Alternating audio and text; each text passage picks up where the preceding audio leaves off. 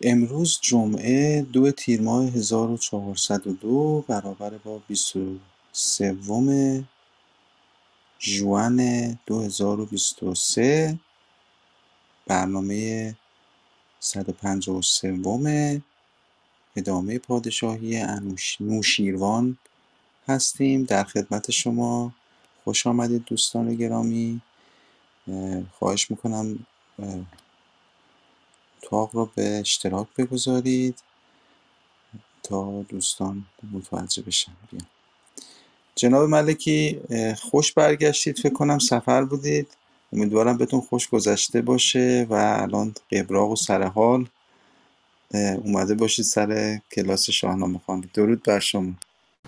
بله درود بر شما درود بر دوستان گرامی. پروانه خواهی دارم از خانم دکتر اویسی و آقای همایون خانم مهینبان و دوستان گرامی برای آغاز برنامه 153 در نشست های پیشین دیدیم که ماجرای شطرنج و نرد رو تعریف کرد فردوسی برای ما. گفت هندیان شطرنج رو برای ما فرستادن برای ایرانیان فرستادن و خواستند که راز شطرنج رو ایرانیان بگشایند. و بزرگمر این راز رو گشود یعنی بدون آنکه پیشتر شطرنج رو دیده باشد یا بازی کرده باشد مهره ها را درست سر جای خود چید و شطرنج رو بازی کرد و گفت که هر مهره چگونه پیش می رود و بسیار این کار دشواری است. و هندیان در واقع شکست خوردن در این بخش. موقعی که خواستن برگردن بزرگمهر یک اسباب بازی ساخت به نام تخت نرد و اون رو به دست هندیان داد.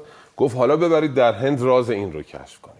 هندیان بردند و نتوانستند و در واقع در این بازی هندیان شکست خوردن ناچار شدند که باز هم به ایرانیان باج و ساو بدهند.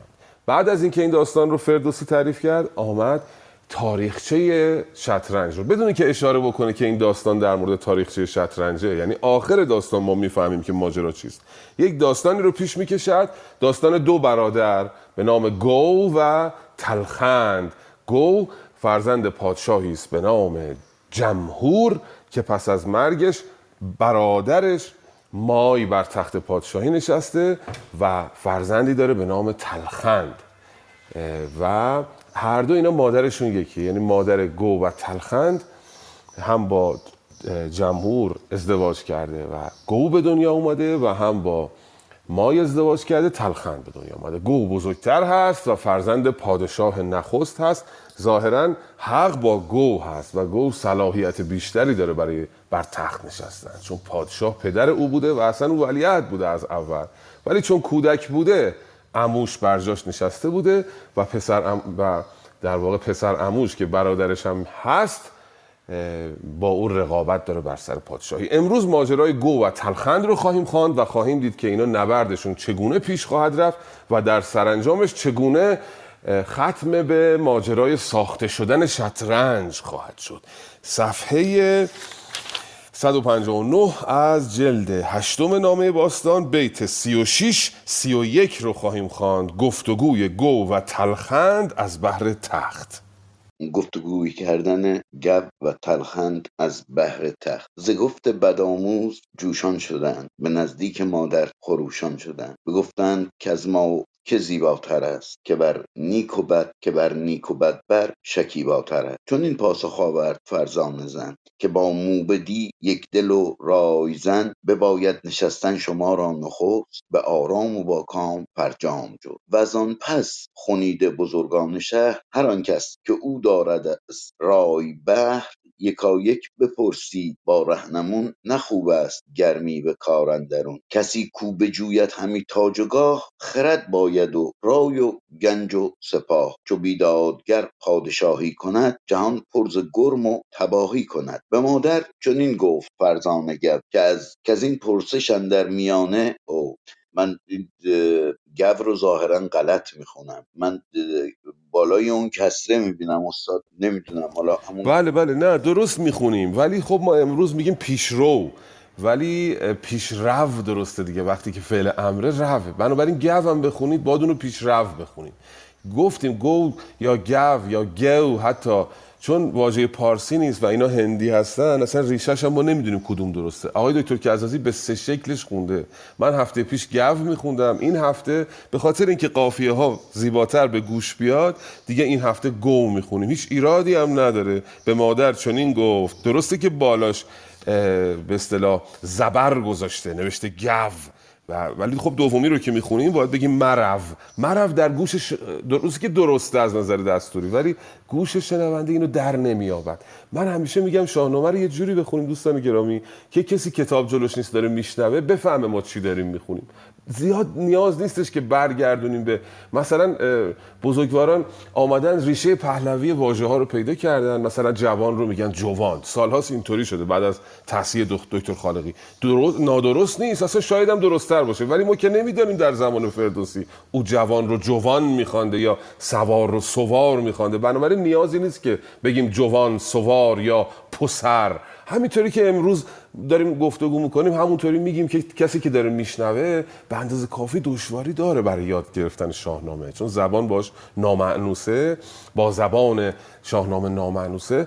بنابراین دیگه نیاز نیست این رو بیشتر دچار گرفتاری بکنیم. بیایم مثلا حتما بگردیم و تلفظ دری واژگان رو پیدا کنیم. همین جوان سوار پسر که تمام نیاکان ما همینطوری میخوندن از پدر بزرگ من یادمه که میخوانده یا نقالان در قهوه خانه هیچ کسی ما نشنیدیم بگه جوان یا پسر یا سوار یا چیزایی از این دست. یا آمدن هر جایی که های غیر ملفوظ بعدش آمده یک مصوت بلند آمده این رو تبدیل به ده کردن.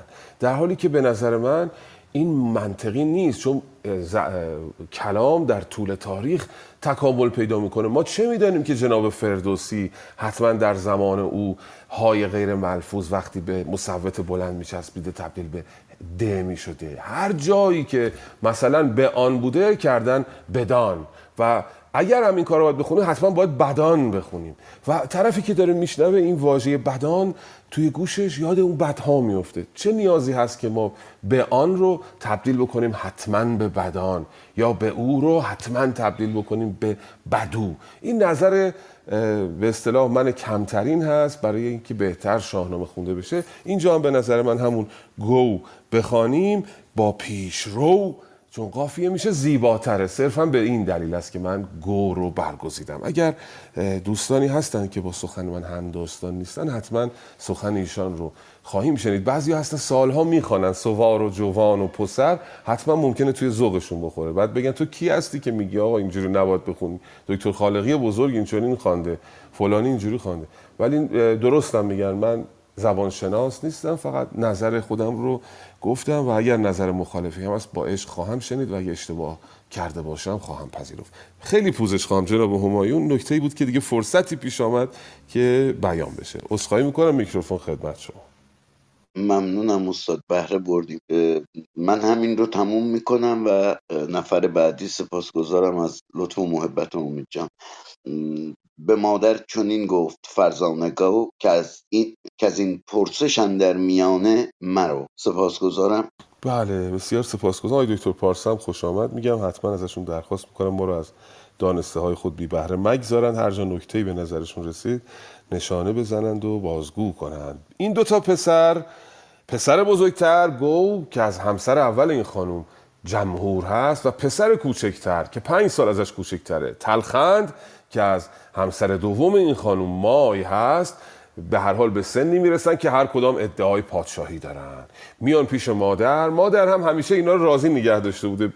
در خلوت به اینا گفته بوده که به هر کدامشون جداگانه گفته که تو سزاوار پادشاهی هستی. اینا رسیدن به سنی که می‌خوان پادشاه بشن اختلاف پیدا کردن. آمدن پیش مادر و گفتن که بگفتن که از ما که زیباتر از زیبا یعنی زیبنده زیبنده تخت است که بر نیک و بدبر شکیباتر است.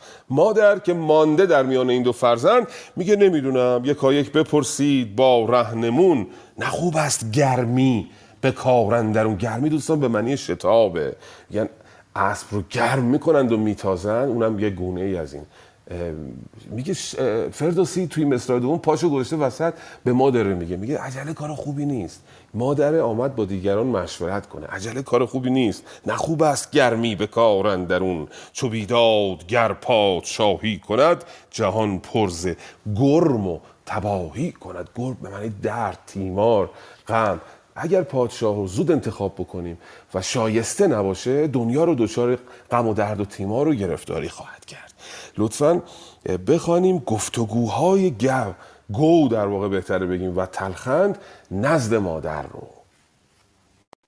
به نام خداوند جان و خرد.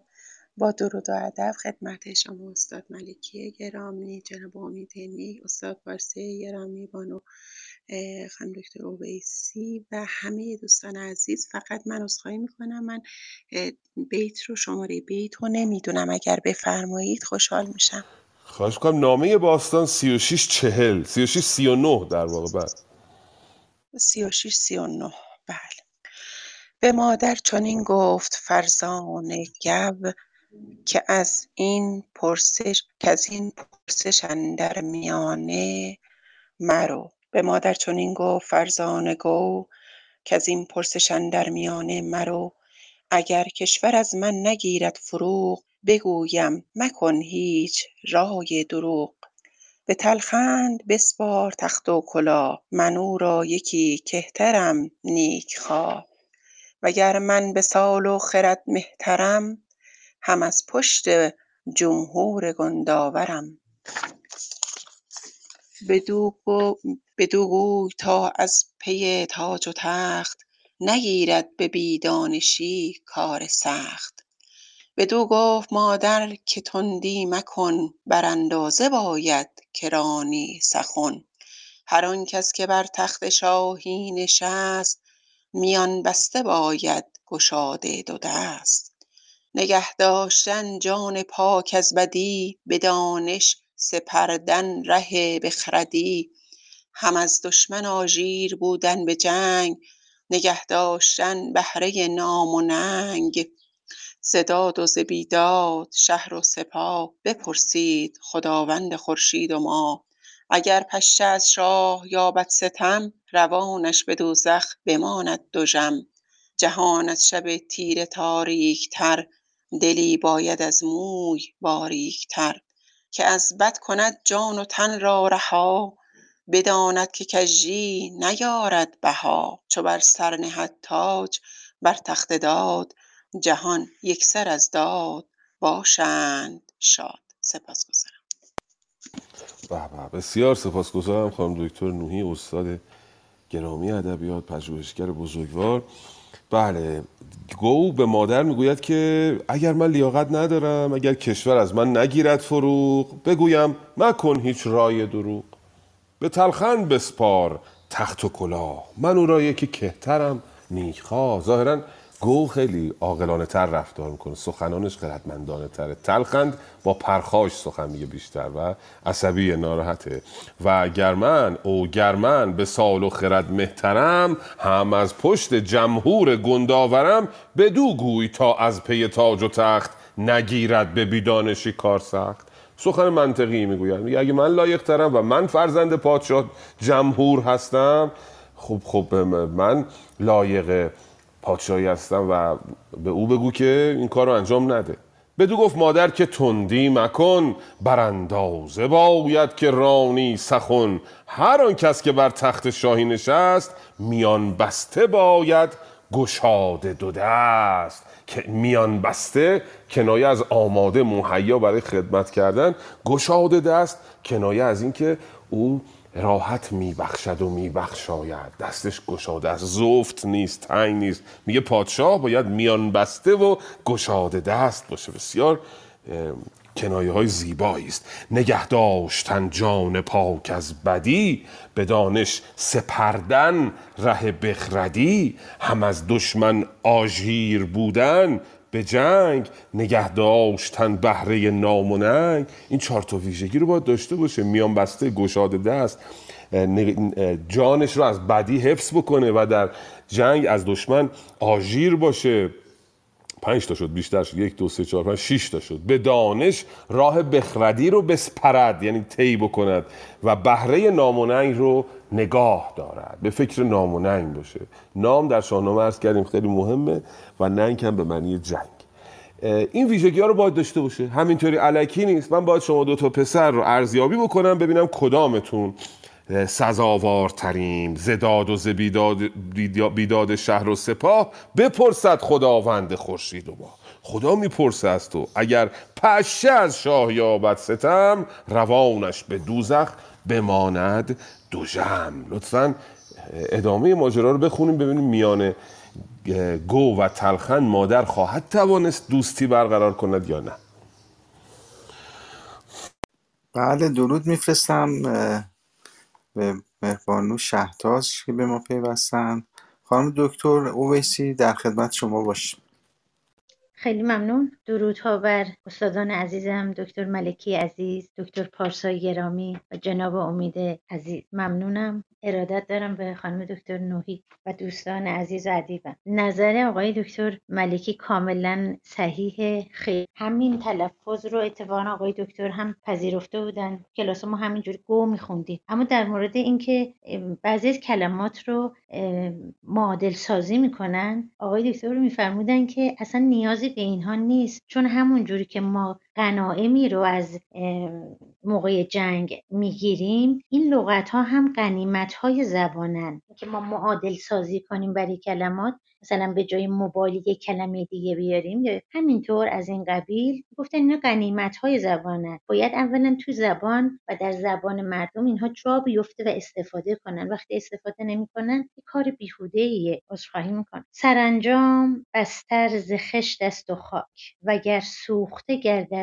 اندر مگاک از این دودمان شاه جمهور بود که رایش ز کردار بد دور بود. نه هنگام بد مردن او را بمرد جهان را به کهتر برادر سپرد. ز دنبر بیامد سرافراز مای جوان بود بینا دل و رهنمای همه صندلی پیش اوی آمدند پر از خون دل و شاه جوی آمدند. بیامد به تخت مهی برنشست میان تنگ بسته گشاده دو دست. مرا خواست انباز گشتیم و جفت. بدان تا بماند سخن در نهفت. پس اکنون که مهتر برادر تویی به سال و خرد نیز برتر تویی. همان کن که جان را نداری به رنج. ز بهر سرافرازی و تاج و گنج. ممنونم. الهی که روزگار عزیزان به مراد و دلخواهشون باشه.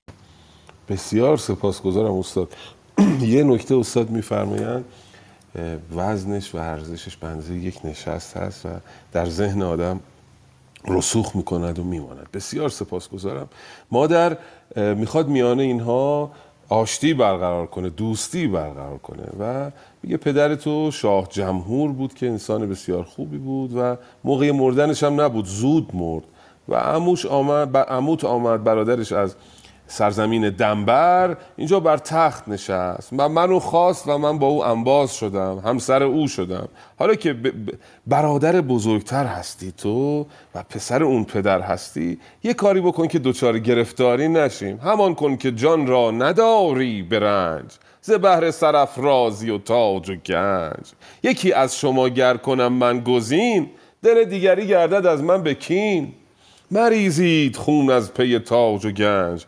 که بر کس نماند سرای سپنج در واقع می‌خواد کار رو با نصیحت حل کنه میان اینها مصالحه برقرار شود. میگه به دنبال جنگ نباشید یک جوری با هم دیگه توافق کنید. حالا تلخند پسر کهتر می‌خواد پاسخ مادر رو بدهد و بخوانید ببینیم که تلخند سبکسار است. مثل گو سنگین و شمرده و درست سخن نمیگه. یه مقداری با خشم و شتاب سخن میگه. لطفا بخوانیم ببینیم تلخند چه میگه.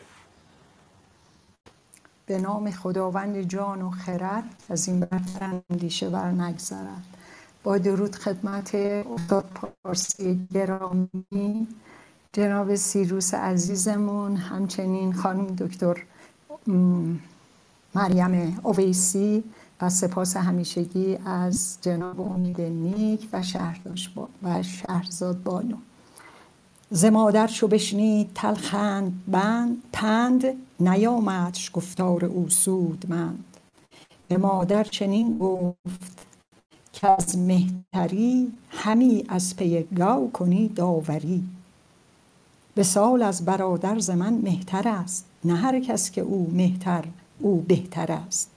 بدین شهر و لشکر فراوان کس است که همسال او باسمان کرکس است. که هرگز نجویند گاه و سپاه نه تخت و نه افسر نه گنج و کلاه پدر گر به روز جوانی به مرد نه تخت بزرگی کسی را سپرد. دلت چفته بینم همی زوی گاو برانی که او را کنی پیش را. من از گل بر این کینه مردم کنم مبادا که نام پدر گم کنم. یکی مادرش سخت سوگند خرد که بیزارم از گنبد لاجورد اگر هرگز این آرزو خواستم ز یزدان و بر دل بیاراستم. مبر این سخن جز به نیکی گمان. مشو تیز با گردش آسمان که آن را که خواهد دهد نیکویی اگر جز به یزدان به کس نگروی. با سپاس.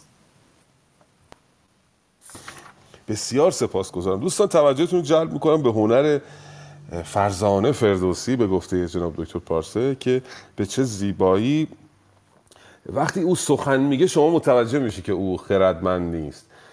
ببینید تو همین چند تا جمله هم توهین کرد هم مغلطه کرد هم قضاوت کرد هم تفاخر کرد. این جناب تلخند چجوری؟ اینطوری. به مادر چنین گفت که از مهتری همی از پی گو کنی یا گو کنی داوری. تو داری طرف گو رو می‌گیری. اول قضاوت ناروا در باره مادر. مادر چنین نکرده. به سال ار برادر ز من مهتر است نه هر کو بود مهتر و بهتر است. بدین شهر و لشکر فراوان کس است که همسال او به آسمان کرگس است. خب اینم توهین. خیلی هستن اندازه کرکس سن و سال دارن بزرگی گو دلیل نمیشه که او پادشاه بشه. توهین کرد رسما با قیاس سالمند به به اصطلاح که چون کرکس در واقع می‌گویند که زیاد میزید. اون بیت مشهور رو خاطرتون هست دوستان گرامی که میگفتش که چرا عمر دراج در واقع خاطرم رفت. زیاد در درازی. خاطرتون هست دوستان که بخوانید کمک کنید بله چرا مار و کرکس زیاد در درازی؟ چرا عمر دراج چرا عمر تاووس و دراج کوته چرا مار و کرکس زیاد در درازی؟ این بیت بسیار زیبا. در مورد این است که کسی که سن و سالش زیاد هست کسی که ناهنر بی هنر هست مثلا مانند مار و کرکس عمر طولانی داره کسی که هنرمند هست مثل دراج و تافوز عمرش کوتاه. یک مسئله است نه که بخوایم آدم تعمین بده. اینجا جناب تلخن میگه که خیلی ها هستن که به اندازه کرکس سن دارن. چرا نباید اونا پادشاه بشن؟ پدر گر به روز جوانی بمرد نه تخت بزرگی کسی را سپرد. پدر من که مرد پدر شما پدر گو که مرد نیامد تخت رو به کسی بسپاره. اینم باز یه مغلط هست چون اصلا قرار نبوده که کسی که ناگهان میمیره تخت رو به کسی بسپاره. طبیعتا به فرزندش باید بیرسه دلت چفته بینم همین سوی گو برانی که او را کنی پیش رو. دوباره قضاوت تو این بیت هست. به مادرش میگه تو دلت چفت است به طرف گو. دلت خمیده است به طرف گو. به طرف گو تمایل داری. اینم یه قضاوت از مادر. من از گل بدین گونه مردم کن من از گل بدین گونه مردم کنم. مبادا که نام پدر گم کنم. اینم تفاخره. یعنی میگه من یه از گل می‌تونم یه آدم مثل گو بسازم. برای من عددی نیست. انواع و اقسام نواقص و رفتارهای بد تو همین چند تا بیت فردوسی به زیبایی از تلخند به ما نشون میده. اینطوری شخصیت رو معرفی می‌کنه فردوسی برای ما. باش بهش باش آشنا میشیم. پنج تا بیت حرف می‌زنه شما شخصیت تلخند رو می‌شناسید. پنج تا بیت مادر حرف می‌زنه شخصیت پردازی بسیار توی شاهنامه قوی انجام شده. با همه شخصیت های داستان های فردوسی ما ارتباط برقرار می‌کنیم. یعنی اسم بهرام گور میاد تیپ بهرام گور میاد توی ذهنمون. اسم رستم میاد. همه اصلا انگار رستم رو جلو چشمون داریم می‌بینیم. ویژگی ها رو شخصیت پردازی رو بسیار به درستی انجام داده جناب فردوسی. مادرش هم قسم می‌خوره که من این کارو نکردم. یکی مادرش سخت سوگند خورد که بیزارم از گنبد لاژورد. اگر هرگز این آرزو خواستم. ز یزدان و بر دل بیاراستم. اگه از خدا من همچین چیزی رو خواسته باشم یا بر دلم همچین چیزی آمده باشه دلم می‌خواد دیگه زنده نباشم. من هرگز طرف گور رو نگرفتم. مبرز این سخن جز به نیکی گمان. مشو تیز با گردش آسمان که آن را که خواهد دهد نیکویی. نگر جز به یزدان به کس نگروی. نصیحت می‌کنه تلخند رو که آرام باشه و قضاوت تون نکنه. لطفا ادامش رو بخوانید من انداختم هرچه آمد ز پند. اگر نیست پند منت سودمند نگر تا چه بهتر ز کار آن کنید. وزین پندها رامش جان کنید. وزان پس همه بخردان را بخواند. همه پندها پیش ایشان بران. کلید در گنج دو پادشا که بودند با دانش و پارسا بیاورد و کرد آشکارا نهان. به پیش جهان دیدگان و مهان. سراسر بر ایشان ببخشید راست. همه کام و رای دو فرزند خواست. چنین گفت از آن پس به تلخندگاه که ای نیک دل تیز بازار نو. شنیدی که جمهور چندی ز مای سرافرازتر بد به سال و برای پدرتان گرانمایه نیک خوی نکرد ایچ از آن پیش تخت آرزوی. نه ننگ آمدش هرگز از کهتری نه جست ایچ بر مهتران مهتری. نگر تا پسندد چنین دادگر که من پیش کهتر ببندم کمر. نگفته است مادر سخن جز بداد تو را دل چرا شد ز بیداد شاه؟ ز لشکر بشاد ز لشکر بخوانیم چندی مهان خردمند و برگشته گرد جهان. ز فرزانگان چون سخن بشنویم به رای و به فرمانش بگرویم. از ایوان مادر پر از گفت و گوی برفتند و دلشان پر از جست و جوی بران برنهادند هر دو جوان از این پس ز گردان و از پهلوان ز دانا و نادان سخن نشنویم به گفتار فرهنگیان بگرویم از ایشان همی دانش آموختیم به فرهنگ دلها برافروختیم. بیامد دو فرزانه رهنمای میانشان همی رفت هر گونه رای. همی خواست فرزانه گو که فرزانه گو که گو بود شاه و در صندلی پیشرو همه آن کس که استاد تلخند بود به فرزانگی ناخردمند بود. همی این بر آن برزد و آن برین چنین تا دو مهتر گرفتند کین. نهاده بدند اندر ایوان دو تخت نشسته به تخت آن دو پیروز بخت. دلاور دو فرزانه بر دست راست. همی هر یکی از جهان بهره خواست. سپاسگزارم از بله. بسیار دقیق و درست خواندند خانم الهام گرامی. بسیار سپاسگزارم. حالا صحبت های گو رو می‌بینید که چقدر خردمندانه تر است آرامتر است و شمرده تر و درستتر. به اولا با واژه های بد خطاب نمی‌کنه برادر رو. میگه که چون این گفت از آن پس به تلخند. گو که ای نیک دل تیز بازار نو. چقدر واژه ها رو درست انتخاب کرده. هم به برادر خطاب می‌کنه که تو نیک دل هستی هم تیز بازار نو هستی. یعنی بازار تیزه سرت تیزه. و تیز البته بازار تیز در ادبیات پارسی معمولا به معنی بازار پر رونق و پر رواج و این چیزاست. ولی اینجا ظاهرا به معنی کسی که تازه به به اصطلاح چیز رسیده تازه به دولت رسیده. حافظ می‌گفت یا رب این نو دولتان را بر خر خودشان نشان که این همه ناز از غلام ترک و استر می‌کنن اینکه تازه نوکیسه شدن سوار بنز ضد گله میشن اونا رو میگه. میگه که زلشکر بعد میگه که نه پدر تو یادت هست؟ از من کوچ... از پدر من کوچکتر بود ولی هیچ وقت ادعای پادشاهی نکرد. شنیدی که جمهور چندی زمای سرفرازتر بود به سال و به رای؟ پدرتان گرانمایه نیک خوی نکردیچ از آن پیش تخت آرزوی. پدر تو هیچ وقت ادعای پادشاهی نکرد وقتی جمهور زنده, زنده بود. نه ننگ آمدش هرگز از کهتری. نجستیچ بر مهتران مهتری. هیچ وقت ادعای بزرگی نکرد. نگر تا پسندت چون این دادگر که من پیش کهتر ببندم کمر. آیا خدا خوشش میاد که من بزرگتر از تو هم باید بیام؟ خب رسم پادشاهی این است که فرزند بزرگتر جانشین میشه و اصلا او فرزند پادشاه اصلی است یعنی جمهور. سزاواره که این اتفاق بیفته. سخنانش می‌بینید با آرامش و خرد بیشتری است. بعد با هم قرار می‌ذارن بران برنهادند برنهادند در شانه بنی توافق کردن هم داستانی کردن بران برنهادند هر دو جوان که از این پس ز گردان و از پهلوان ز دانا و نادان سخن نشنویم. دانا و نادان یعنی از هر کسی نریم. حرف بشنویم یا مشورت بکنیم. به گفتار فرهنگیان بگرویم. حرف آدمایی که متخصص هستن با اونا رو قبول بکنیم. که از ایشان همی دانش آموختیم.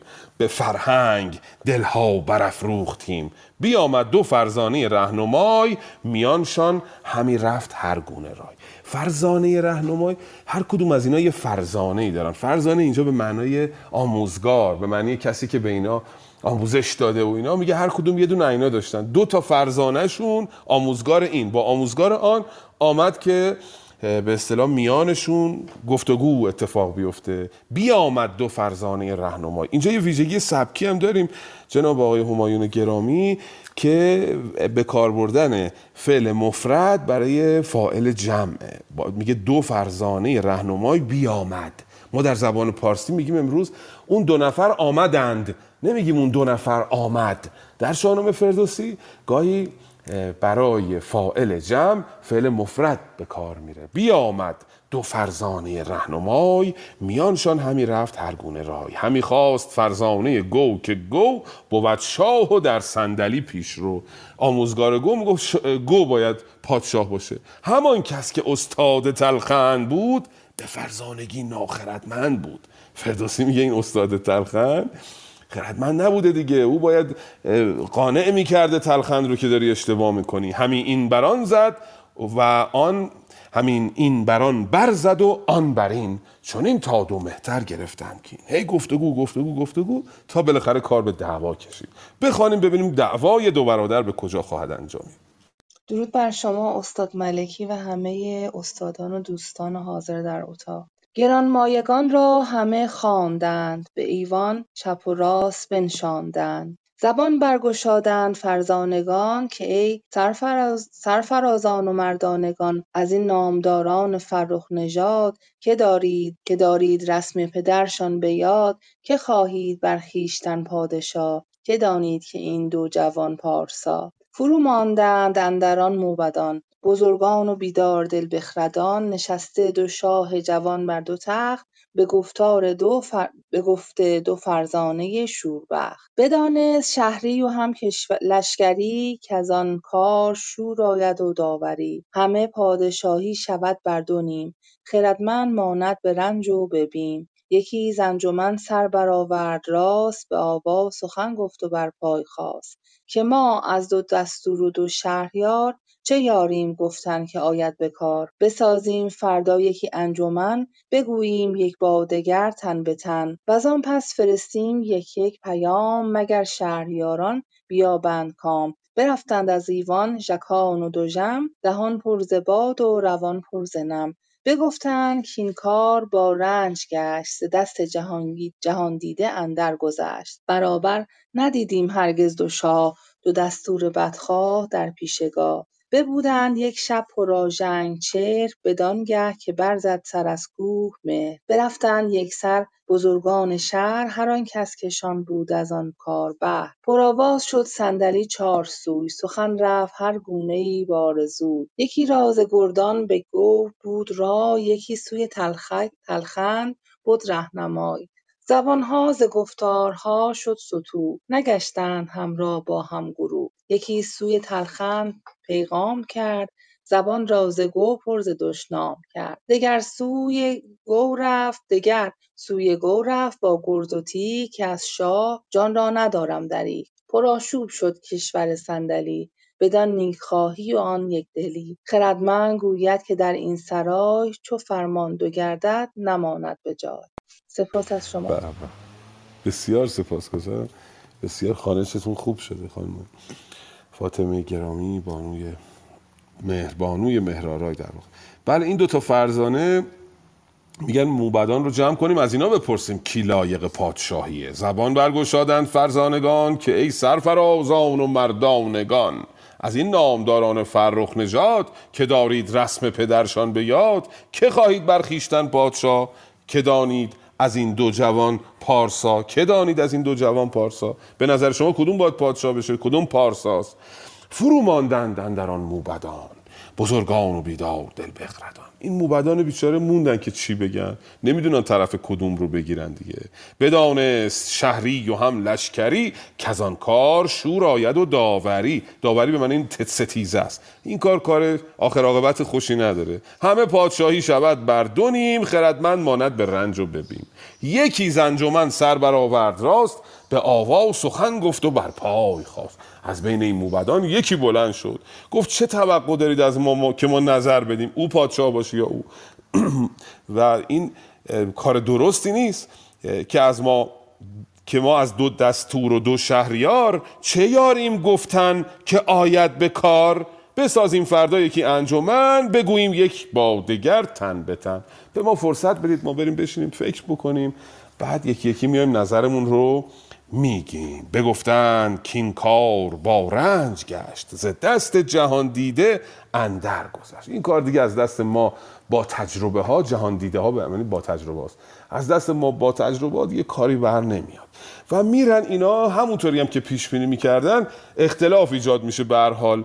در میان بزرگان شهر پرآواز شد صندلی چار سوی سخن رفت هر گونه ای بارزوی یکی سوی تلخند پیغام کرد زبان را ز گو پر ز دشنام کرد. دگر سوی گو رفت با گرز و تیغ که از شاه جان را ندارم دریغ. نصف مردم رفتن به طرف تلخند و به گو فحش می‌دادن دشنام می‌دادن. نصف مردم رفتن به طرف گو و می‌گفتن ما کهتر تویم باز دقت جناب فردوسی رو ببینید جناب پارسه گرامی. حتی در انتخاب واژه ها اینقدر دقت می‌کنه. ببینید حق با گو چون هست طرفدارای تلخن فهاشن میرن به گو فوش میدن. ولی طرفدارای تلخن فوش نمیدن. طرفدارای گو فوش نمیدن. میرن فقط به گو میگن آقا ما سرباز تویم در خدمت تویم حتی در انتخاب این واژه ها هم فردوسی دقت می‌کنه که اینجا می‌خواد نشون بده که حق با گو هست و طرفداران گو هم حتی خردمندتر از طرفداران تلخند هستند باز یه بار دیگه این بیت رو ببینیم. میگه که یکی سوی تلخند پیغام کرد زبان را ز گو پرز دشنام کرد. طرفدارای تلخند به گو فوش میدن. اما طرفدارای گو دگر سوی گو رفت با گرز و تیغ که از شاه جان را ندارم داریم طرفدارای گو فوش نمیدن. میرن میگن آقا ما در خدمت تویم و به ما بگو که چه بکنیم. به هر حال این آخرین بیت هم یک دستان زدی است که فردوسی گفته. خردمند گوید که در یک سرای چو فرمان دو گردد نماند به جای. وقتی در یک جا دو تا فرمانده وجود داشته باشه جناب سعدی بزرگ می‌گفت دو درویش در گلیمی بخسپند و دو پادشاه در اقلیمی نگنجند. حالا این ماجراست. دو تا درویش روی یه دونه گلیم میخوابن اما دو تا پادشاه در اقلیم به این بزرگی نمی‌تونن با هم زندگی بکنن. گفتیم بازم یادآوری می‌کنیم که همه یه بزرگان ادب پارسی بر خانی نشستن که فردوسی بزرگ گسترده است. بفرمایید خواهش می‌کنم جنگ ساختن گو و تلخند رو. سلام عرض می‌کنم. پساگاهی آمد به تلخند و گو که هر برزنی با یکی پیشرو همه شهر همه شهر ویران کنند. از هوا نباید که دارند شاهان روا. ببودند از آن آگهی پر هراس همی داشتندی شب و روز پاس. چنان بود که روزی دو شاه جوان برفتند بی لشکر و پهلوان. زبان برگشادند یک با دگر پرآژنگ روی و پر از جنگ سر. به تلخند گفت ای برادر مکن کز اندازه بگذشت ما را سخن. به ناروی و برخیره چیزی مجوی که فرزانگان آن نبینند روی. شنیدی که جمهور تا زنده بود ورا مای همچون یکی بنده بود. بمرد و من ماندم خوار و خرد یکی خرد را گاه نتوان سپرد. جهان پر از جهان پر ز خوبی بد از رای اوی نیارست جستن کسی جای اوی. برادر ورا همچون برادر ورا همچو جان بود و تن به شاهی ورا خواستند انجمن. اگر بودمی من سزاوارگاه نکردی به مای کس نگاه. بر آیین شاهان پیشین بر آیین شاهان پیشین رویم. ز فرزانگان نیک و بد بشنویم. من از تو به سال و پدر مهترم تو گویی که من کهتر و بهترم. مکن ناسزا تخت شاهی مجوی مکن روی کشور پر از گفت و گوی چنین داد تلخند پاسخ که بس به افسون بزرگی نجسته است کس. چنین داد تلخند پاسخ که بس. به افسون بزرگی نجسته است کس. من این تاج و تخت از پدر یافتم. ز تخمی که او کشت بریافتم. همه پادشاهی و گنج و سپاه از این پس به شمشیر دارم نگاه. ز جمهور و از مای چندین مگوی اگر پامسی تخت را رزم جوی. خیلی ممنونم. شد بیت سی و هفت سلو سه. به به بسیار سپاسگزارم. خلاصه در این شهر صندل یا صندلی هر کسی راه میفته و آشوب ایجاد می‌کنه. هر برزنی یک پیشروی میآمد و شهر رو داره ویران می‌کنه. و خبر می‌رسه به این گو تلخند که بله آشوب شده در شهر. چنان بود که روزی دو شاه جوان برفتن بی لشکر و پهلوان. شنیدن که این اتفاق افتاده اومدن با هم گفتگو بکنن. چنان بود که روزی خانم شهرزاد همون با اون سپان تایم یا همین که یک یه روزی از این روزها اینطوری دیدین در داستانه به اصطلاح کهن اینطوری میگن این همونه. چنان بود که روزی دو شاه جوان برفتن بی لشکر و پهلوان زبان برگشادن یک بادگر پراژنگ روی و پر از جنگ سر. صحنه رو برای ما توصیف می‌کنه. قیافه این دوتا که اخموان و سرشون پر از باده سرشون پر از باد جنگه پر جنگ روی و پر از جنگ سر. چه نمایش نام نویس چیر دستی این جناب حکیم فردوسی. و شروع می‌کنن گفتگو همونطوری که انتظار داریم گو حرفاش خردمندانه تر و آرامتره. میگه شنیدی که پدر من تا وقتی که زنده بود مای بنده او بود. پدر تو بنده پدر من بود. پدرم مرد من تنها موندم من بچه بودم کوچک بودم نمی‌تونستم پادشاهی کنم. پدر تو اومد و جای پدر من نشست. به صورت موقت. اگر بودمی من سزاوارگاه نکردی به مایندرون کس نگاه. اگه من در سن و سالی بودم که می‌تونستم بر تخت بنشینم که پدر تو رو نمیگذاشتم به پادشاهی. من از تو به سال و پدر مهترم. هم سنم بیشتره هم پدرم از پدر تو سزاوارتر بوده پادشاه اصلی بوده. تو گویی که من کهتر و بهترم. خیلی قشنگه تو گویی که من کهتر و بهترم. یعنی تو میگی که من با اینکه کوچیکترم از تو سزاوارترم برای پادشاهی. این ممکنه. مکن ناسزا. تخت شاهی مجوی مکن روی کشور پر از گفت و گوی با آرامش و با خرد میگه. اما تلخند چون این داد تلخند پاسخ که بس به افسون بزرگی نجسته است کس. من این تاج و تخت از پدر یافتم. ز تخمی که او کشت بریافتم. من با تو کاری ندارم. پدر من مرده جانشین پدرم شدم. همه پادشاهی و گنج و سپاه. از این پس به شمشیر دارم نگاه. سرش پر از جنگ سخن از شمشیر میگه. ز جمهور و از مای چندین مگوی اگر پامسی تخت را رزم جوی پامس یعنی در واقع پایبست بیچاره کسی که راه پس و پیش نداره. میگه تو اومدی حالا توی این میانه گرفتار شدی افتادی توی این محلکه. اگه می‌خوای بمونی روی این تخت با شمشیر می‌تونی این تاج و تخت رو به دست بیاری. خلاصه سرش پر از باد و پر از جنگه. لطفا ببینیم میان این دو گوه خردمند و تلخند سبکسار چه روی خواهد داد پس از این.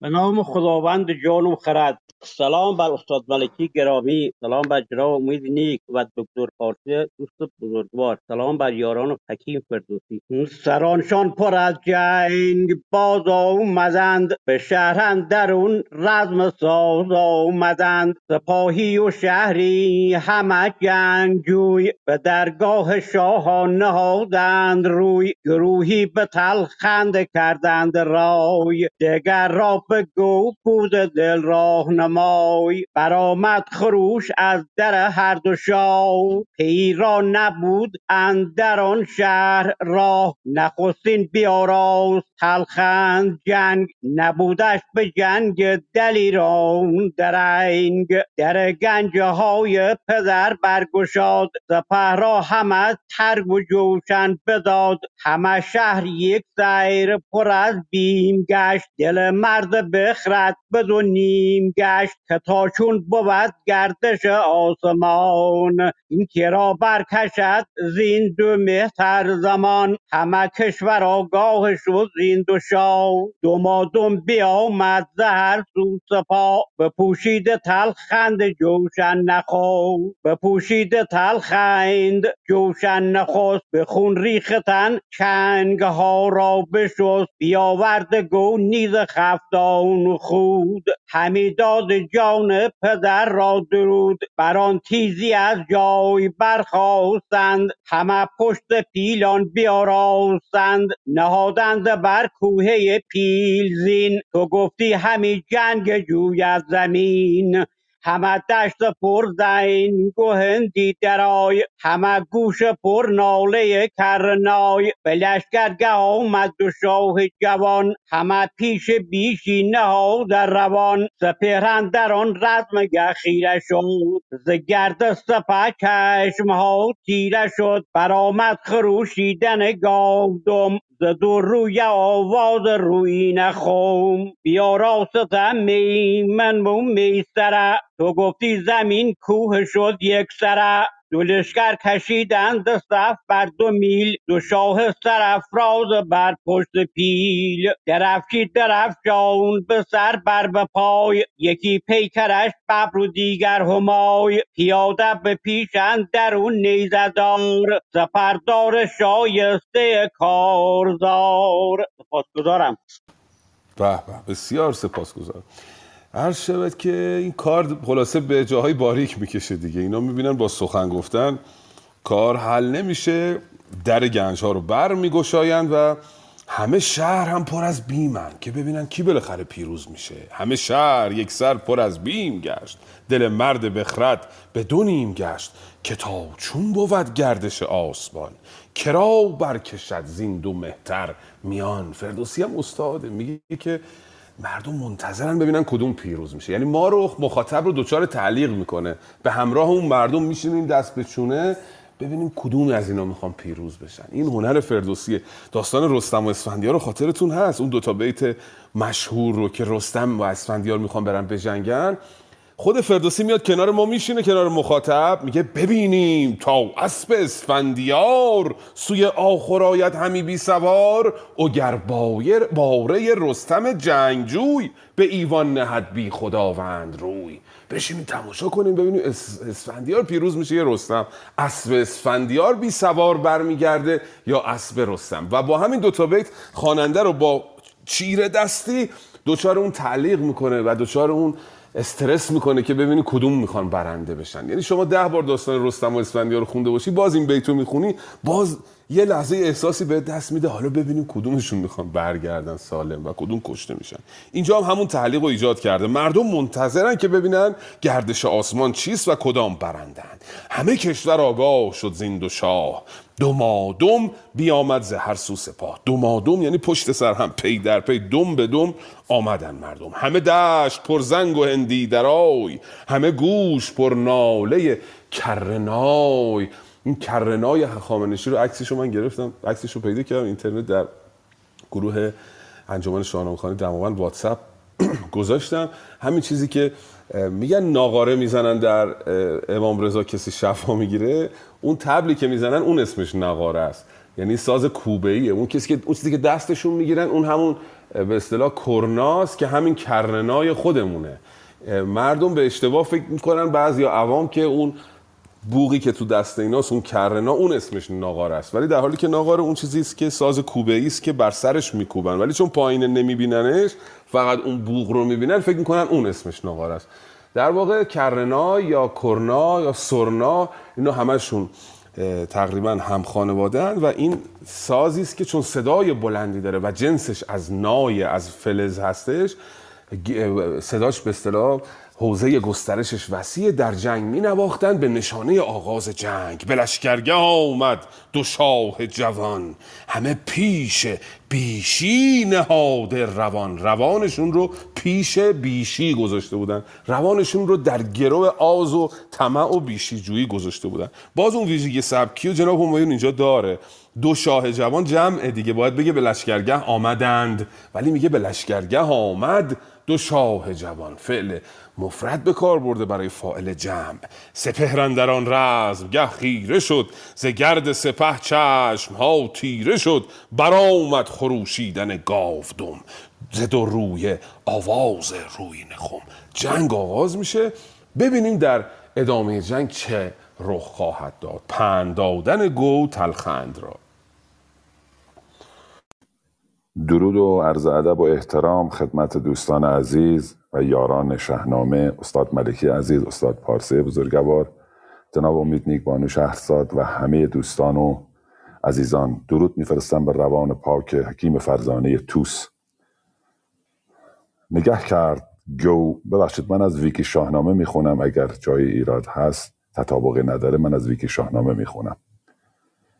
نگه کرد گو اندران دشت جنگ هوا دید چون پشت جنگی پلنگ. همه کام خاک و همه دشت خون به گردن درون نیزه بود رهنمون. به تلخند هرچند جانش بسوخت ز خشم دو چشم خرد را بدوخت. گزین کرد مردی سخنگوی گو که آن مهتران او بودی پیش رو که رو پیش تلخند او را بگوی که بیداد جنگ برادر مجوی که هر خون که باشد بر این ریخته تو باشی بدان گیتی آویخته. یکی گوش بکشای بر پند گو به گفتار بدگوی قره مشو. نباید که از ما بدین کارزار نکوهش بود در جهان یادگار. که این کشور هند ویران شود کنام پلنگان و شیران شود. بپرهیز از این جنگ و آویختن به بیداد بر خیر خون ریختن. دل من بدین آشتی شاد کن ز فام خرد گردن آزاد کن. از این مرز تا پیش دریای چین تو را باد چندان که خواهی زمین. همه مهر با جان برابر کنیم تو را بر سر خویش افسر کنیم. ببخشیم شاهی به کردار گنج که این تخت و افسر نیرزد به رنج. وگر چند بیداد جویی همه پراگندن گرد کرده رمه بدین گیتی اندر نکوهش بود همین را بدان سر پژوهش بود. مکن ای برادر به بیداد رای که بیداد را نیست با داد پا. فرستاده چون پیش تلخند شد به پیغام شاه از در پند شد. چنین داد پاسخ که او را بگوی که در جنگ چندین بهانه مجوی.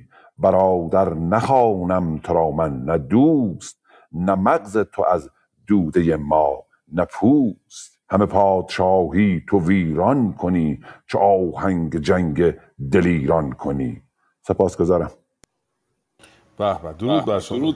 این گفتگوی میان گو و تلخند گفتگوی میان رستم و اسفندیار رو خیلی فرایاد می آورد که رستم تلاش می‌کنه با خرد پاسخ صحبت می‌کنه. بارها و بارها تلاش می‌کنه اسفندیار رو از جنگ منصرف کنه. به اسفندیار میگه مکن شهریار را جوانی مکن چونین بر بلا کامرانی مکن دل ما مکن شهریارا نژند. میاور به جان خود و من گزند. اینا رو رستم به اسفندیار می‌گفت. ولی اسفندیار اصلا نمیشنید که او چه می‌گوید. میگفتش که یه بیتش اگه یادم بیاد همین خواهش او همه خار داشت زبانی پر از تلخ گفتار داشت. اسفندیار خواهش رستم رو بر نمیتافت و زبانش تلخ بود. همین اتفاق بین گو و تلخن توی این داستان داره میفته گو پیش از آغاز جنگ پیامی میفرسته برای برادر که یک مردی سخنگوی رو میفرسته که پیام او رو ببره که رو پیش او را بگوی چی بدار تا از مرز اینجا تا چین رو اصلا میدم به تو. بپیمای از این مرز تا پیش چین. خب نوار قرمز شده فکر کنم صدا نمیاد. یه لحظه. صداتون تازه خوب شد. قرمز بره. الان خوب شد؟ بله بله. خوب شد. باشه باشه. ببخشید. بعد نوار قرمز میاد. این ساعت ها که مثل این که ترافیک بیشتر میشه یه مقدار اینترنت ضعیف میشه. به برادر میگه اصلا بیا یک بخشی از زمین رو بپیمای اندازه بگیر و این رو میدم به تو. بپیمای از این مرز تا پیش چین. تو را باد چندان که خواهی زمین.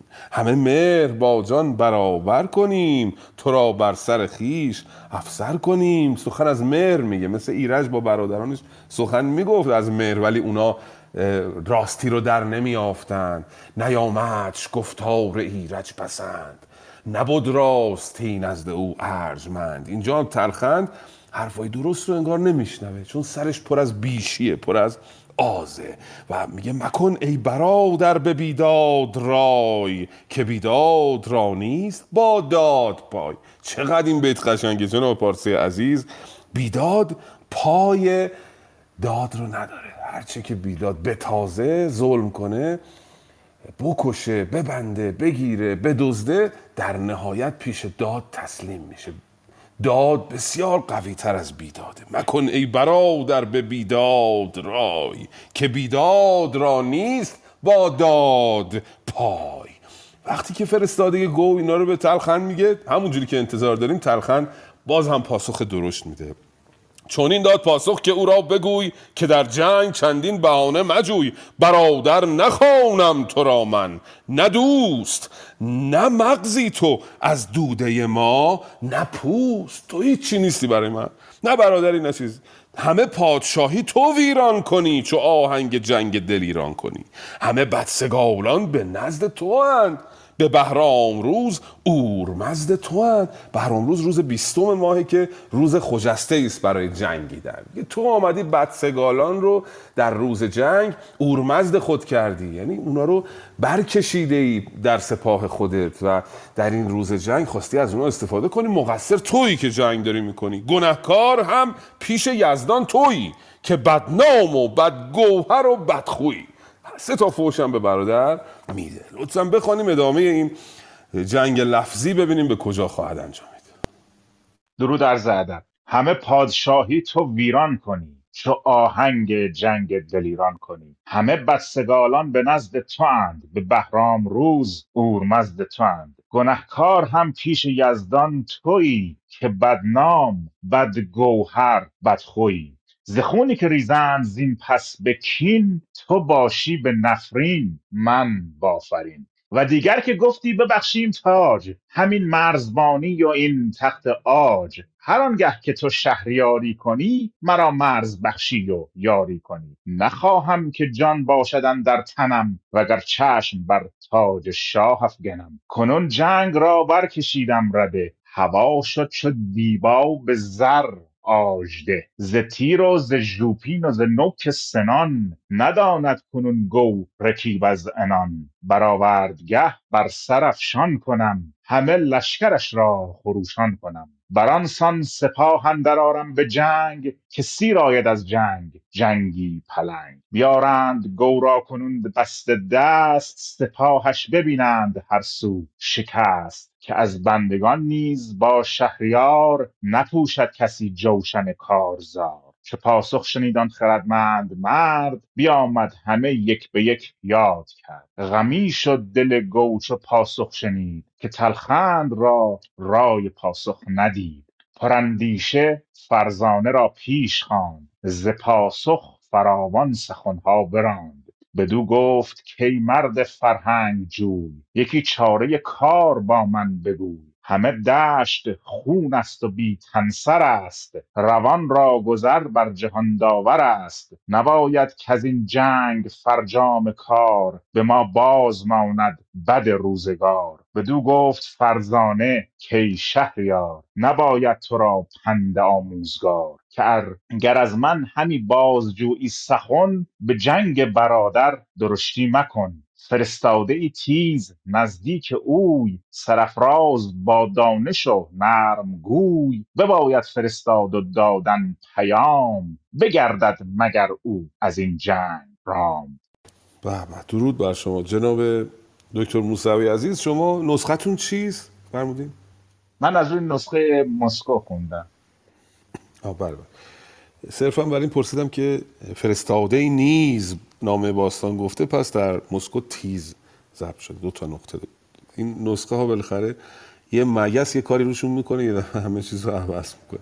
هر دو درست البته اون تو اختلاف نسخ رو بهش دقت بکنیم بد نیست. بله تلخند بد جواب میده به جناب گو. نوار قرمز دارم خانم شهرزاد صدا هست؟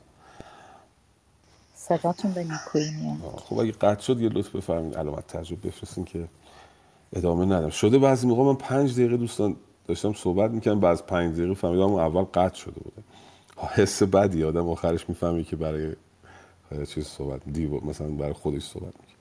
جناب تلخن بعد جواب میده. دو دیگر یعنی مثل ما میگیم امروز ثانیان دو دیگر یعنی دو دیگر که گفتی ببخشیم تاج همین مرز بانی و این تخت آج هر آنگه که تو شهریاری کنی.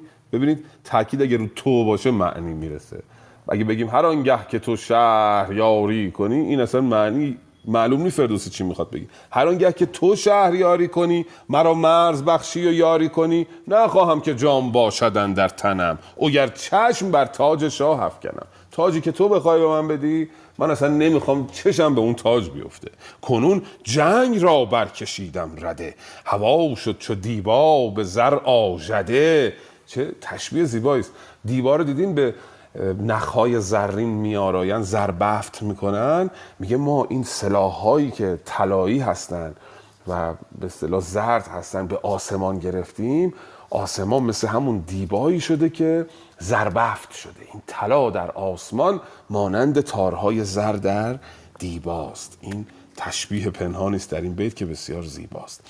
بعد میگه که زبست تیر و ژوپین و نوک سنان نداند کنون گو رکیب از انا انان. رکیب از انان نمی‌شناسه گو. اینقدر من لشکر آوردم اینقدر ابزار جنگی آوردم. سر و پاشو گم کرده در واقع. برآورد گهبر سرفشان کنم. همه لشکرش را خروشان کنم. این مصرا یه جای دیگه شاهنامه هستش. اگه دوستان یادشون هست بدون اینکه نگاه بکنیم به کتاب البته اینو کسی یادش هست بگه که یه دونه جایزه پیشکش معنوی هم تقدیم کنیم خدمت دوستان. یه چیز دیگه یک به اصطلاح مسابقه است. جناب امید عزیز برای تلطیف فضا. کسی یادش هست این مصرا در کدام بخش از شاهنامه فردوسی آمده برآورد گهبر سرفشان کنم؟ هر کی یادشه لطفا بازگو بکن. نه جناب عباس داستان زال و رودابه نیست. خب یادشون نیست دیگه جایزه رو خودم می‌برم. رستم وقتی که یه نفر دیگه پیام داد نه داستان سیاوش هم نیست خانم فاطمه. رستم وقتی که به اصطلاح در داستان سهراب میفرسته کاووس گیو رو که بره رستم رو بیاره رستم بر میگرده معطل می‌کنه. کاووس میگه چرا دیر اومدی؟ و به گیو میگه ببر رستم رو دار بزن. و رستم در واقع گیو تکون نمی‌خوره میترسه از رستم. بعد به توس میگه بگیرین رستم رو ببر دار بزن. توس بنده خدا میاد دست رستم رو بگیره ببره بیرون مگر کندران تیزی افسون کند. یعنی ببره اون یه آروم کنه. بعد رستم دیگه تکون به دستش میده و توس با سر می‌خوره زمین و از درگاه میره بیرون. اونجا این بیتا رو میگه. میگه شب تیره از تیغ رخشان کنم. به آورد گهبر سرفشان کنم سر نیزه و تیغ یار منن دو بازو و دل شهریار منن چه آزاردم او نه من بنده ام یکی بنده آفریننده ام این بیتایی بود که اونجا رستم در درگاه کاووس خوند به آورد گه بر سرفشان کن. آقای دکتر موسوی البته بله خانم فاطمه که گفتد برو نه مال اونجا نیستش که این. ولی خب بله از نظر حماسی با اون برابری می‌کنه که رستم به اسفندیار میگه که گفتد برو دست رستم ببند نبندد مرا دست. چرخ بلند. آقای دکتر موسوی پیام دادن نوشتن سهراب من دیر دیدم پیام ایشون رو. چشم آقای دکتر این پیشکش معنوی پیشکش شما خواهد شد و پیشکش درخوری نیز خواهد بود. بله ادامش جناب تلخند گفتیم یک تفریحی بشه جناب امید گرامی در میانه داستان. جناب تلخند رجز می‌خونه. بر آنسان سپاهن در آورم به جنگ که سیر آید از جنگ. جنگی پلند بیارند گورا کنون بست دست. سپاهش ببینند گرد شکست. که از بندگان نیز با شهریار نپوشد کسی جوشن کارزار. نیز یعنی از این به بعد یه همچین مفهومی. از این به بعد دیگه بنده ها جرأت نکنن با شهریاران بجنگن. اما باز گو با آرامش با خرد برخورد می‌کنه. چو پاسخ شنیدان خردمند مرد بیامد همه یک به یک یاد کرد. یکی یکی بررسی کرد گفته های برادر سبکسارش رو. غمی شد دل گوچ و پاسخ شنید. نه نه ببخشید. این فرستاده اینا رو شنید اومد یکی یکی به گو گفت. چو پاسخ شنیدان خردمند مرد همون فرستاده بیامد همه یک به یک یاد کرد. همه رو پیش گو یکی یکی گفت که تلخند چی گفته. غمی شد دل گو چو پاسخ شنید که تلخند را رای فرخ ندید. بدو گفت که ای مرد فرهنگ جوی یکی چاره کار با من بگوی. به من بگو چه کار کنم. اون فرزانه اون آموزگار به گو پاسخ میده میگه که بدو گفت فرزانه که شهریار نباید تو را پند آموزگار. گر از من همی بازجوی سخن به جنگ برادر درشتی مکن. فرستاده ای نیز نزدیک اوی سرفراز و با دانش و چرگوی بباید فرستاد و دادن پیام مگر گردد مگر گردد او اندر این جنگ رام. تکرار حرف دال و گاف توی این بیت قابل توجهه. بباید فرستادن و فرستاد و دادن پیام مگر گردد او اندر این جنگ رام؟ باید یه فرستاده بفرستی برادرت رو راضی بکنی از این جنگ جلوگیری بکنی. لطفا ادامه داستان رو بخوانیم ببینیم آیا گو خواهد توانست جلوی جنگ رو بگیرد یا نه. سلام و درود عرض به دود همه گنج نابرده رنج تو جان برادر گزین کن ز گنج. چو باشد تو را تاج و انگشتری به دینار با او مکن داوری. نگه کردم از گردش آسمان بدین زودی او بدین زودی او را سرایت زمان. ز گردنده هفت اختر ز گردنده هفت اختر اندر سپهر یکی را ندیدم بدو رای و مهر. تبه گردد او هم بدین دشت تبه گردد او هم بدین دشت جنگ. نباید گرفتن خود این کار تنگ. مگر مهر شاهی و تخت و کلاه بدان تات بد دل نخواهد سپاه. دگر هرچ خواهد ز اسب و ز گنج بده تا نباشد روانش به رنج. تو گر شهریاری و نیک اختری به کار سپهری تواناتری. ز فرزانه بشنید شاهین سخن دگر باره رای نو افگند بن. ز درد برادر پر از آب روی. گزین کرد نیک چرب روی. بدو گفت گو پیش تلخند شو. بگویش که پر درد و رنج است گو. از این گردش رزم و این کارزار همی خواهد از داور کردگار که گرداند اندر دلت هوش و مهر. بتابی ز جنگ برادر تو چهر. به فرزانه ای کو به نزدیک توست. فروسنده جان تاریک توست. بپرس از شمار ده و دو و هفت که چون خواهد این کار بیداد رفت. اگر چند تندی و کندآوری هم از گردش چرخ بر نگذری. همه گرد بر گرد ما دشمن است جهانی پر از مردم ریمن است. همان شاه کشمیر و وقور و چین که تنگ است از ایشان به ما بر زمین. نکوهیده باشیم از این هر دو روی هم از نامداران پرخاشجوی ممنون. بله. درود بر بسیار سپاسگزارم. بله به فرزانه به اون آموزگارش گو میگه که چیکار بکنیم؟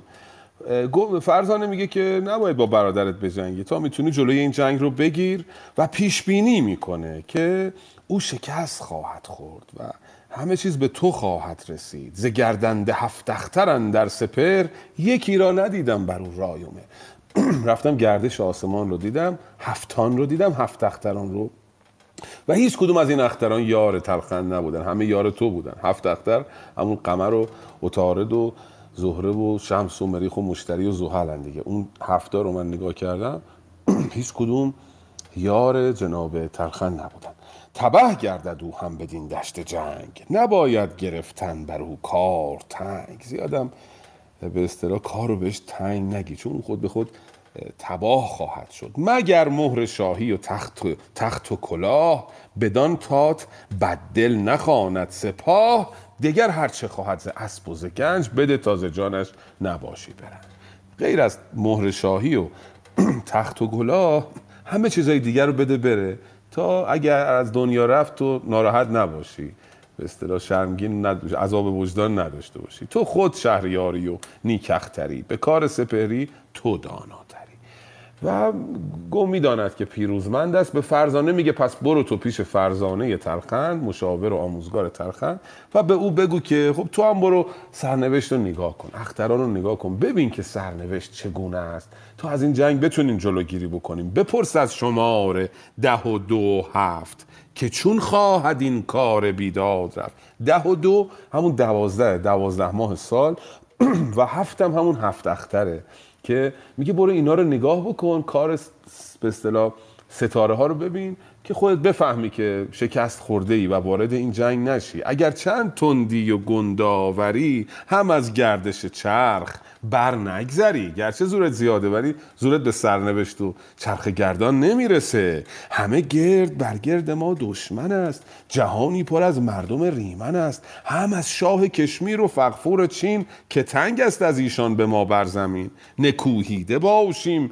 زین هر دو روی هم از نامداران پرخاش جوی که گویند که از بحر تخت و کلاه چرا ساخت تلخند و گو رزمگاه. اگر بیایم ما با هم بجنگیم هم دشمنان اطراف ما هن کشمیر و پادشاه کشمیر و فخفور چین آمادن که ما اختلاف داشته باشیم و به ما حمله بکنن. همین که ما رو سرزنش می‌کنن که چطور دو تا برادر هم نجات دارید با هم میجنگید. به هر حال ببینید باز هم گو مثل رستم داره راضی می‌کنه تلخند رو که جلوی جنگ رو بگیره. ادامهش رو لطفا بخوانیم ببینیم این گفتگو و این نام نگاری ها به کجا خواهد رسید. درود بر همگی دوستان و حاضران در تالار و سپاس از شما جناب دکتر ملکی. که گویند که از بحر تخت و تاج چرا ساخت تلخند و گو رزمگاه به گوهر مگر هم نژاده نیند؟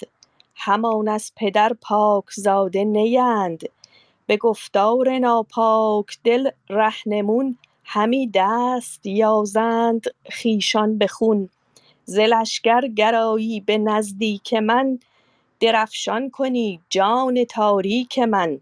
ز دینار و دیبا و اسپان و گنج ببخشم نخواهم که باشی به هم از دست من کشور و مهر و تاج. بیابی همان یاره و تخت عاج. فرستاده آمد چو آب روان به نزدیک تلخند تیره روان.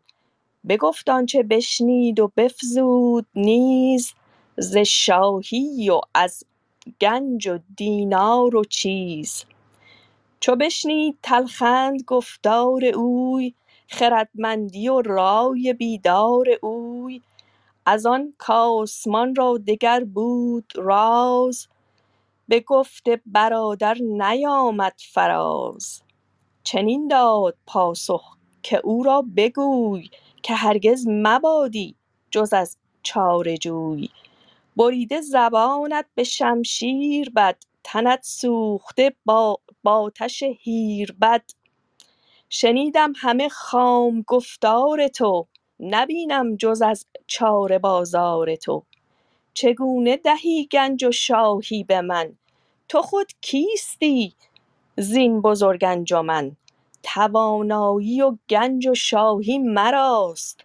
ز خورشید تا پشت ماهی مراست. همانا زمانت فراز آمدست کت اندیشه های دراز آمدست سپاهی ایستاده چنین بر دو میل برآورد مردان و پیکار پیل. فراز آر لشکر بیارای جنگ. به رزم آمدی چیست این درنگ؟ به رزم آمدی چیست چندین درنگ؟ چنان بینی از من کنون دستبرد که روزت ستاره بباید شمرد. ندانی جز افسون و بند و فریب چو دیدی که آمد به پیشت نشیب. از اندیشه دوری و از تاج و تخت نخواهد تو را دانشی نیکبخت فرستاده آمد لبان پر ز باد همه پاسخ پادشا کرد یاد. چنین تا شب تیره بنمود روی فرستاده آمد همی زین بدوی. فرود آمدند اندر آن رزمگاه یکی کنده کردند پیش سپاه. طلایه همی گشت بر گرد دشت بدین گونه تا آن شب اندر گذشت. سپاس. به به درود بر شما. بسیار سپاسگزارم که همراهی کردید. بله هرچه گو با آرامش سخن میگه با تلخند باز تلخند درشتی می‌کنه. او رو وعده میده گو که من به تو پول میدم و مهر و تاج به تو میدم یاره و تخت و تخت آج به تو میدم. جلوی این جنگ رو بگیر. چون هم دشمنان دشمن شاد میشیم در واقع هم ما رو سرزنش می‌کنن که چرا این دوتا برادر پاکزاد نیستن احتمالا که دارن با هم میجنگن. اما تلخن پاسخ درشتی میگه. چون این داد پاسخ که او را بگوی که هرگز مبادی جز از چار جوی. تو همیشه چارجوی هستی. همیشه دنبال کلک هستی. بریده زبانت به شمشیر بد. تنت سوخته با تشهیر بد. نفرین می‌کنه برادر رو. شمشیر بد هم می‌تونه اضافه تشبیه باشه هم اضافه اقترانی دوستان.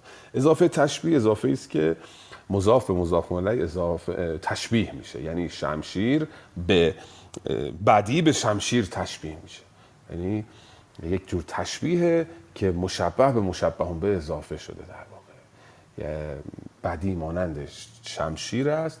شمشیر بد. اضافه تشبیه. هم می‌تونه اضافه اقترانی باشه. اضافه اقترانی یعنی که شمشیری که بر برای بدی کشیده شده است. دیدی میگه دست ادب دستی که از روی ادب دراز شده است. اینو میگن اضافه اقترانی. شمشیر بد هم اضافه تشبیه می‌تونه باشه هم اضافه اقترانی. نفرین می‌کنه برادر و شنیدم همه خام. گفتار تو نبینم جز از چار بازار تو. چگونه دهی گنج و شاهی به من؟ تو خود کیستی؟ زین بزرگ انجمن کی هستی که بخوای؟ ببینید چیزای چارواداری هم میده به حال دیگه.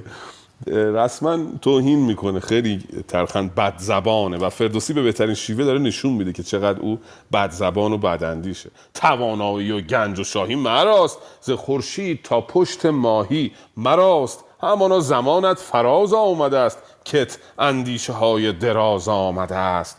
کت رو باز تکرار می‌کنیم دوستان که کت درسته. چرا؟ چون اون ت شناسه متصل خودش که حرکت نداره فقط ت. پیش از ت حرکتی خودش نداره که پیش از خودش. ولی که حرکت داره. بنابراین که به ت میچسبه میشه کت. کم کت کش کمان کتان کشان. بعضی از بزرگواران کت می‌خونن کش می‌خونن. این درست نیستش. اصلش که حالا نمی‌خوایم ملا نقطی باشیم و بگیم آقا حتما کسی اشتباه خون کار بدی کرده. نه به حال درستش اینه.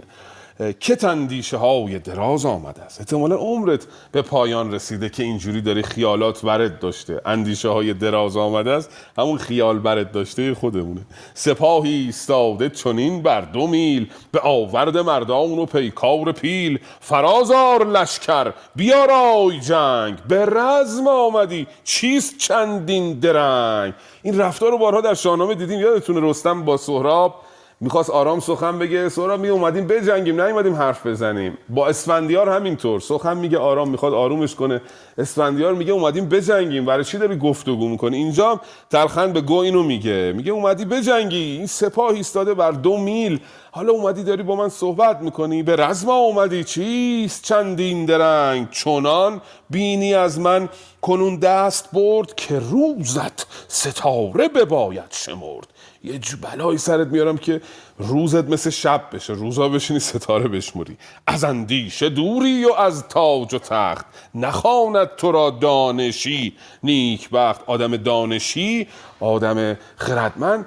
اصلا بر تو گمان این نمی‌بره که نیک بختی و شانس همراه توه. خلاصه مطلب توی به اصطلاح به قول امروزی ها توی کت جناب تلخن نمیره سازش و جنگ آغاز میشه. دو تا سپاه آماده میشن برای جنگ. کنده می‌کنند و کنده رو برای پرهیز از شبیخون میکندن. شب که می‌خواستن به اصطلاح استراحت بکنن یه کنده میکندن نصف شب حمله نکنه دشمن. کنده می‌کنن منتظر صبح میشن.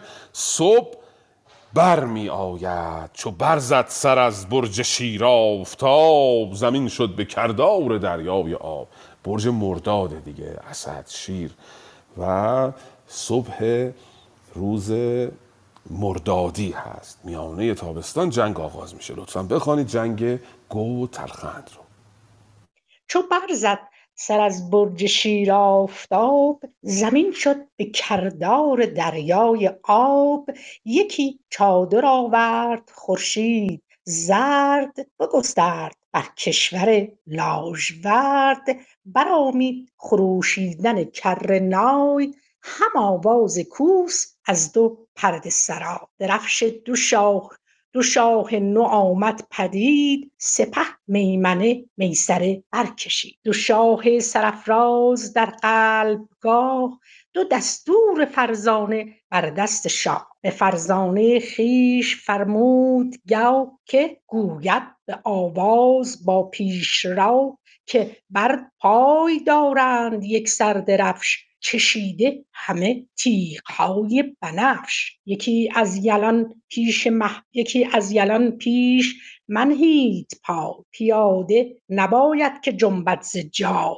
که هر کس که تیزی کند روز جنگ نباشد خردمند یا مرد سنگ. ببینم که تلخند با این سپاه چگونه خرامد به آوردگاه نباشد جز از رای یزدان پاک ز رخشنده خورشید تا تیره خاک. چنانستم امید از روزگار کمان روشنایی دهد روزگار. کردگار ز پند آزمودیم و چندی ز مهر بگفتیم و تلخند ننمود چهر. گر ایدون که پیروز گردد سپاه مرا بردهد گردش هور و ماه. مریزید خون از پی خواسته که یابید خود گنج آراسته. وگر نامداری بود زین سپاه که اسب افکند تیز در قلبگاه چو تلخند را یابد اندر نبرد نباید که بر وی فشانند گرد سپاسگزارم.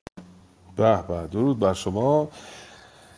چو برزد سر از برج شیر آفتاب زمین شد به کردار دریای آب. یکی چادر آورد خورشید زرد. بگسترد بر کشور لاژورد کشور لاژورد استعاره از شبه.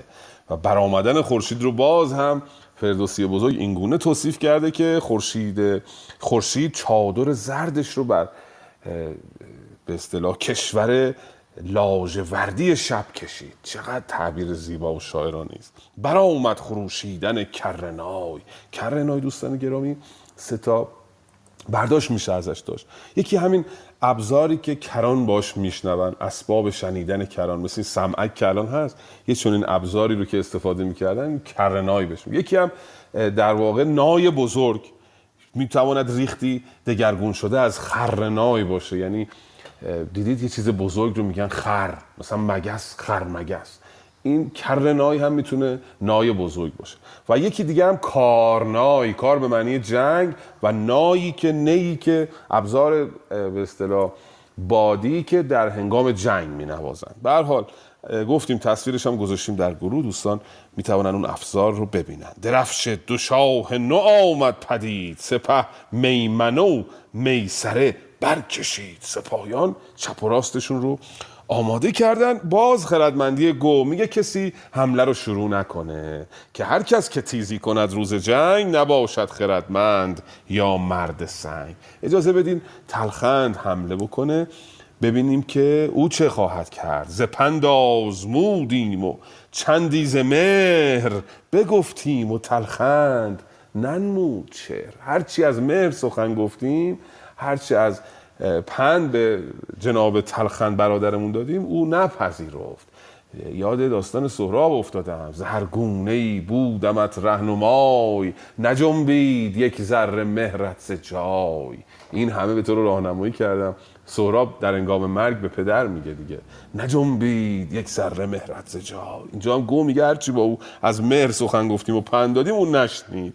مریزید خون از پی خواسته که یابید خود گنج آراسته. اینجا هم باز یاد ایرج میافتادم که میگو جهان خواستی یافتی خون مریز. مکن با جهاندار یزدان ستیز. اینجا گو به تلخن میگه که بابا به خاطر مال جنگ رو آغاز نکنید. هرچی می‌خواید ما بهتون میدیم. گنج بهتون خواهیم دید. و سفارش می‌کنه که اگر دستتون به تلخند رسید یه وقت نکنه که او رو بکشید. چو تلخند را یابدن در نبرد نباید که بر وی فشانند گرد. گرد نذارید بر سر برادرم بنشیند. نیایش کنان پیش پیل ژیان بباید شدن تنگ بسته میان. اگرم میرید پیش برادرم نیایش کنان برید و میان بسته خدمت او باشید. یعنی پرهیز می‌کند از اینکه بخواهد به برادرش به اصطلاح دست یازد و آزاری به او برساند. در این حال که ناگزیر است از جنگیدن.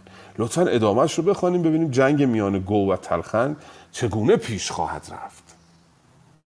بله بله. عرض شود که درود بر شما نخست دوم که جنگ گو و تلخند طولانیه. ما اون در اون بخشش هستیم که اینا دیگه دارن با هم درگیر میشن. یعنی اواخر جنگ و اول این بخشی که خوندیم هم گفتیم. چو برزد سر از برج شیرا آفتاب زمین شد به کردار دریای آب. اولش اینطوری شروع میشه. الان دیگه جاییست که دارن با هم درگیر میشن. حالا اگه دوست بزرگوار دیگه ای هست که بخونه من پیشنهاد می‌کنم. با این کلیدی که خدمتون گفتم ایشون که داره می‌خونه شما هم بگردید اون بیت رو پیدا بکنید. و دو سه تا بیت دیگه بگم که با این کلیدها پیدا بکنید. همه تیغ ها کینه را برکشید به یزدان پناهید و دشمن کشید. چو یابید گورا نبایدش کشت. نبا او سخن نیز گفتن درشت. این همون تلخندم همینا رو میگه. میگه اگه برادرم رو دست پیش پیدا کردی نکشیدش. بگیریدش از پشت آن پیل مست. به پیش من آورید بسته دو دست. اینجا هست کلیدش خلاصه. جناب بابک من به دکتر سانعی درودی بفرستم و از ایشون بخوام که صداشون رو بشنویم.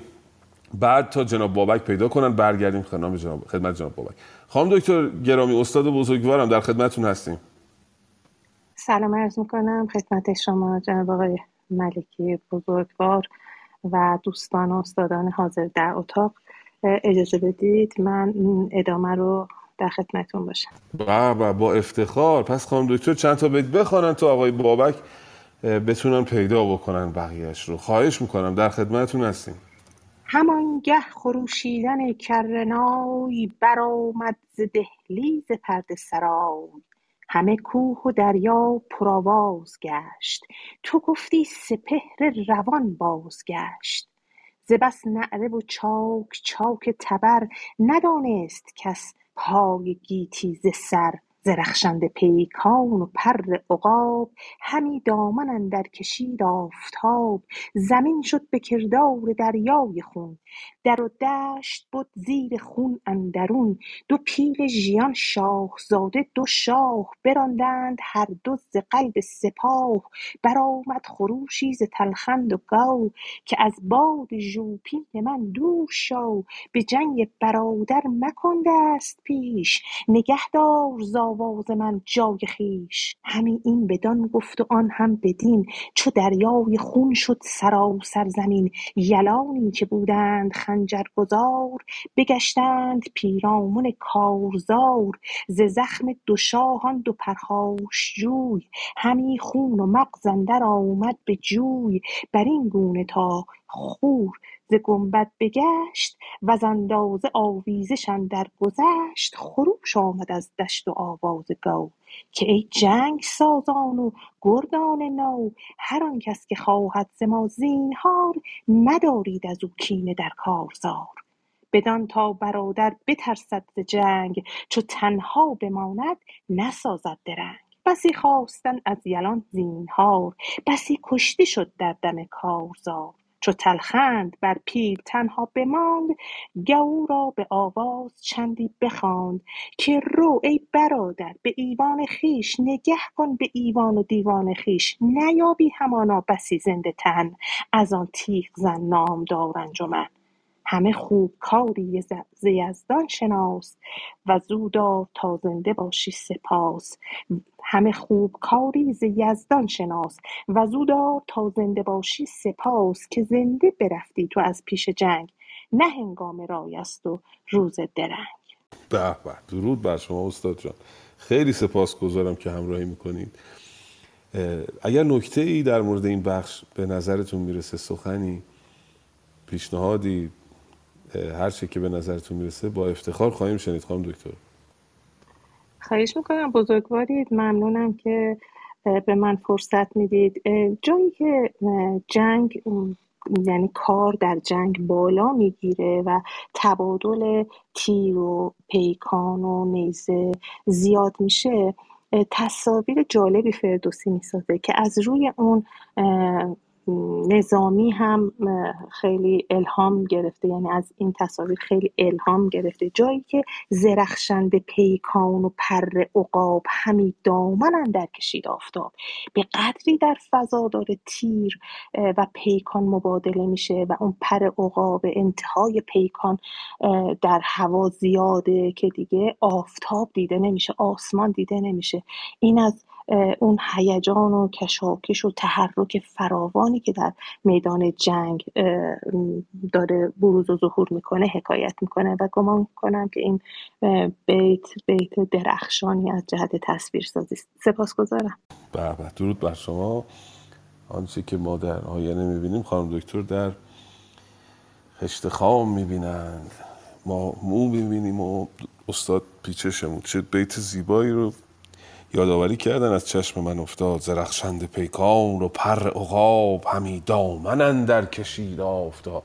آفتاب رو انسانی انگاشته که دامن در می کشد. دامن خودش رو جمع می‌کنه. تاریک میشه یعنی آسمان بر اثر این. به اصطلاح پیکان ها و پر عقاب هایی که در انتهای تیرها تعبیه می‌کردند برای اینکه وقتی پرواز می‌کنه تیر در آسمان بهتر اون هدف رو دنبال بکنه و بر هدف بنشیند. بسیار سپاسگزارم.